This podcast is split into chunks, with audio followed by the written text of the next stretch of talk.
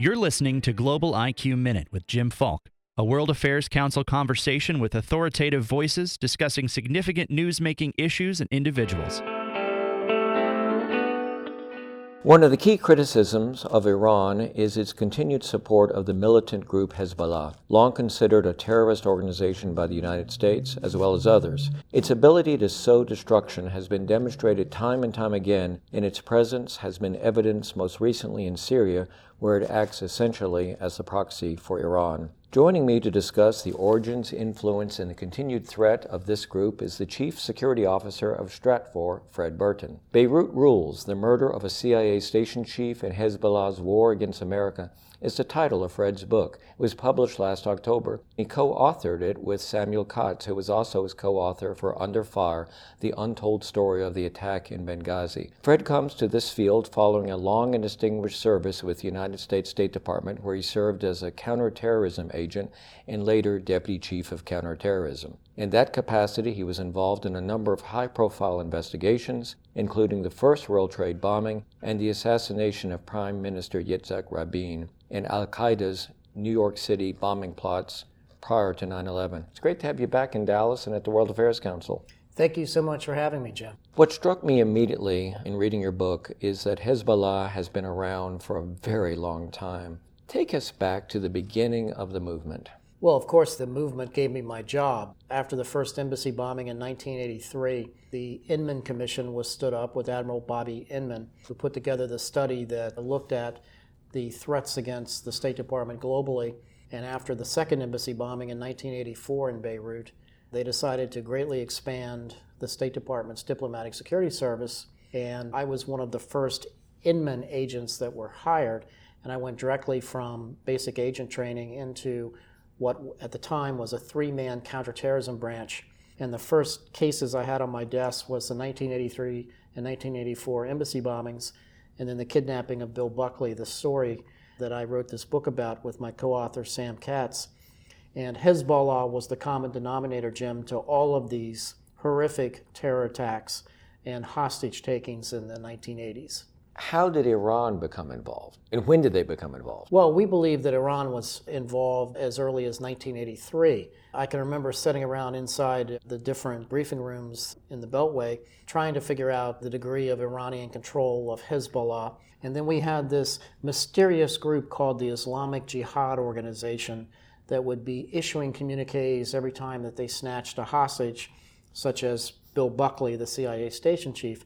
And we did not know the tentacles that linked Hezbollah to Islamic Jihad organization, but ultimately we were able to figure that out.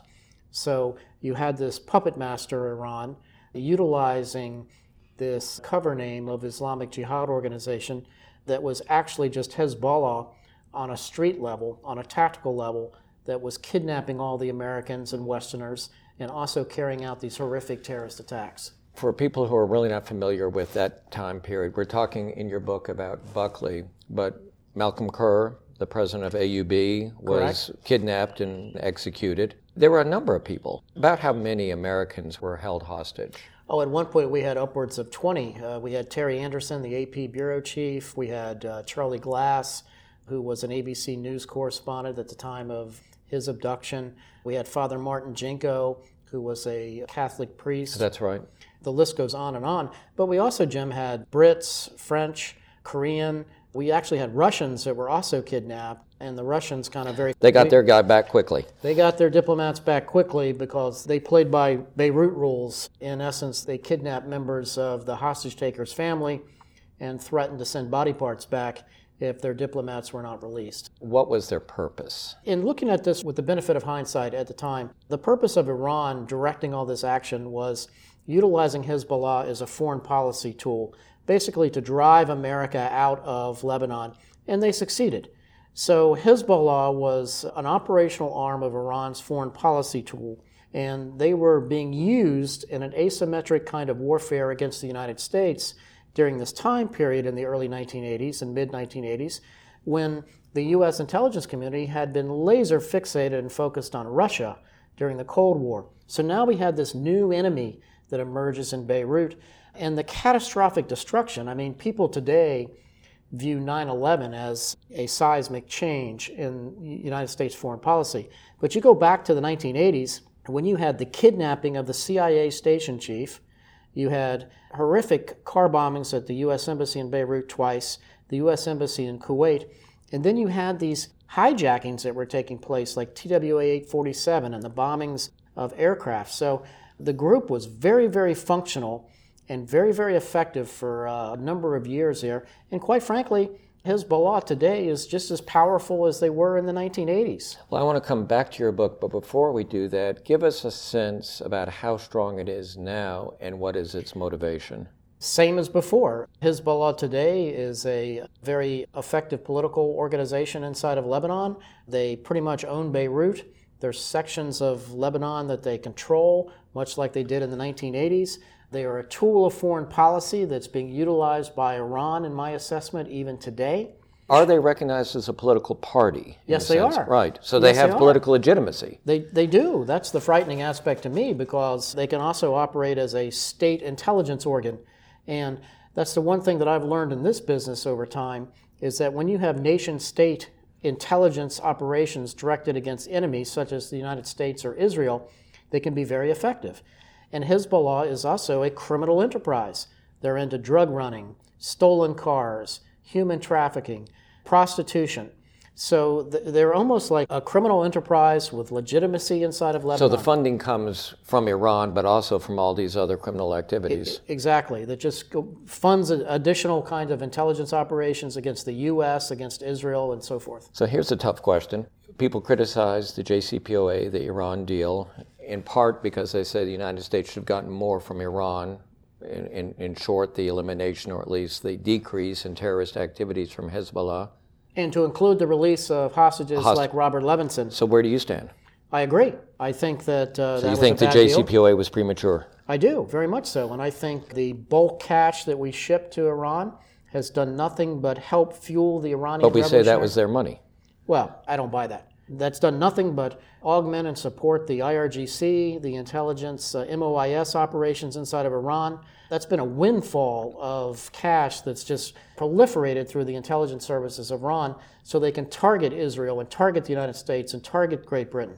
So what's the answer? What should the United States do or our allies? Well, I think that we've been at war with Hezbollah in Iran since the 1980s. We've been involved in clandestine action, tit for tat, for quite some time. I think it's very easy to look at Iran's antics throughout the world when you start looking at some of their operations that they've tried to carry out in Europe. Hezbollah is propping up Assad. Absolutely. Absolutely. Well, we have just a few more minutes, and I don't want to let you go without talking about the book. Who was William Buckley? Bill Buckley was an American hero in my eyes. He's the 51st star on the, the Hall of Honor inside the CIA. I worked on his case. He was an American war hero. He served in Korea. He was one of Kennedy's first Green Berets in Vietnam. In the course of his military career, he, he was uh, awarded two Silver Stars for bravery in Korea for rushing a North Korean uh, machine gun nest as an 18 year old young man. And he volunteered to go to Lebanon to stand up the eyes and ears of the CIA after the catastrophic bombing in 1983, which devastated the CIA. How many people were killed in 19? 17, 17 Americans were killed, uh, the bulk of which were CIA. And literally, Jim, that was a 9 11 moment inside of Washington at that time because Beirut was the center of gravity for all terrorist related activities emanating from the Middle East. And so Hezbollah and Iran took out our eyes and ears, and Bill volunteers to go. And shortly after his arrival in Lebanon, he's kidnapped in 1984. For your listeners, think of it in concept of Ambassador Stevens in Benghazi being kidnapped and missing. When Bill Buckley, who happens to be the only CIA station chief ever to be kidnapped, went missing, you talk about a flash inside the Beltway of, oh my goodness. And I can tell you, since I hunted for the man, the sense of failure on our part. And it really was a situation where you had a non state actor.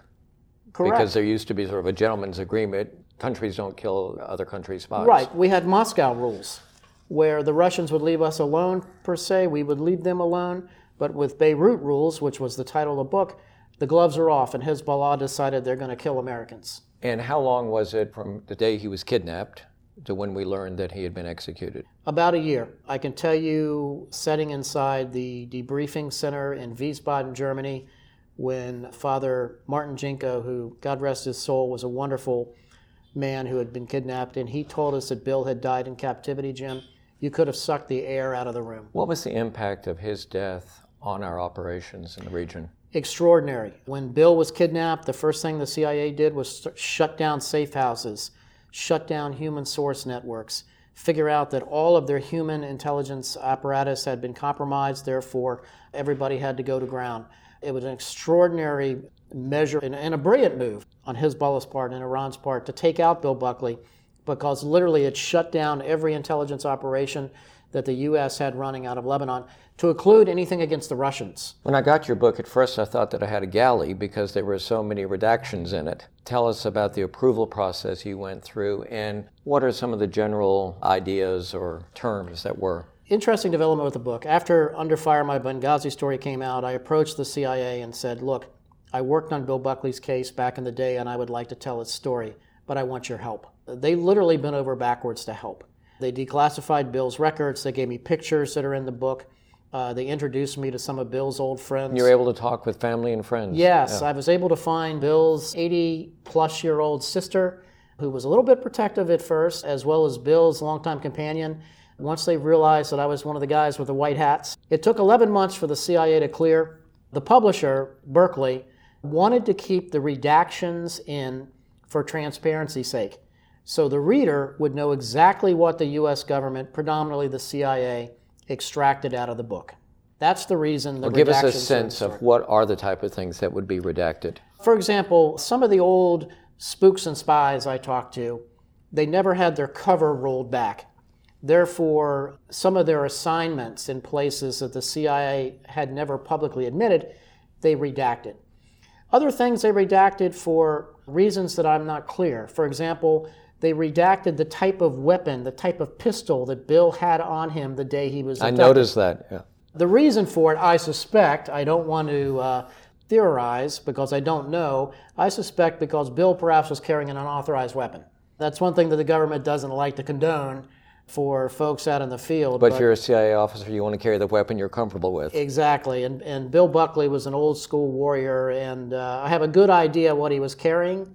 Well, as a matter of fact, I know exactly what he was carrying, but the CIA chose to redact that. So uh, I'm afraid I'm not going to be able to say. All right, we have just another minute, and I want to ask you about the Trump administration's policy in Syria. It seems, from what I read in the last few days, that we're going to be keeping 400 troops there. Is that sufficient? I don't think so. You know, we think long and hard about that at Stratfor. We write about that all the time. I think that footprint is, is not enough.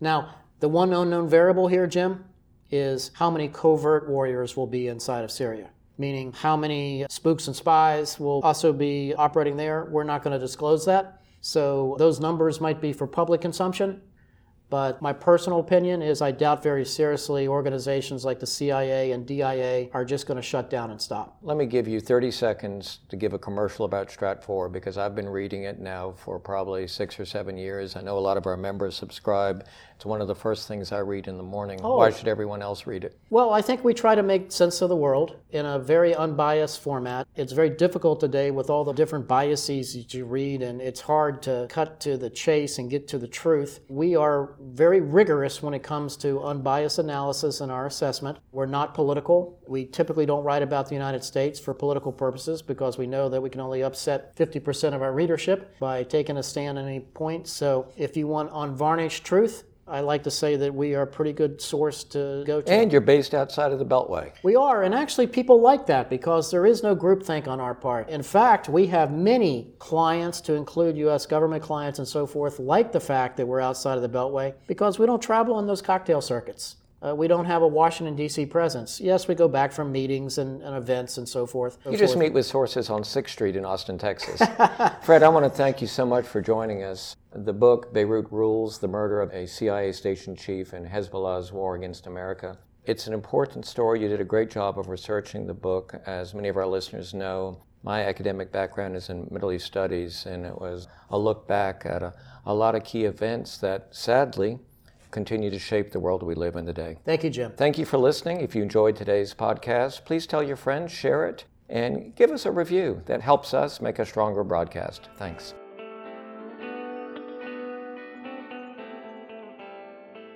Thank you for listening to Global IQ Minute with Jim Falk, a production of the World Affairs Council of Dallas Fort Worth. Subscribe and rate Global IQ Minute on iTunes, Stitcher, or your favorite app. For information about a World Affairs Council in your community, visit worldaffairscouncils.org.